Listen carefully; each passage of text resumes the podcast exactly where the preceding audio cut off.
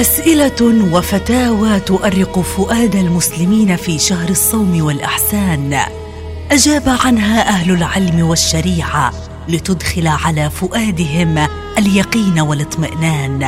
وبين الجواز والنهي والمكروه والمستحب سنقدم لكم قطوفاً من الفتاوى الدينية في برنامجكم الرمضاني فتاوى رمضانية مع فضيلة الشيخ ياسين أبو خصيوان. هل ليلة القدر هي ليلة السابع والعشرين من شهر رمضان؟ أجاب على هذا السؤال فضيلة الشيخ لأي شوربجي بالآتي: الحمد لله والصلاة والسلام على رسول الله وبعد.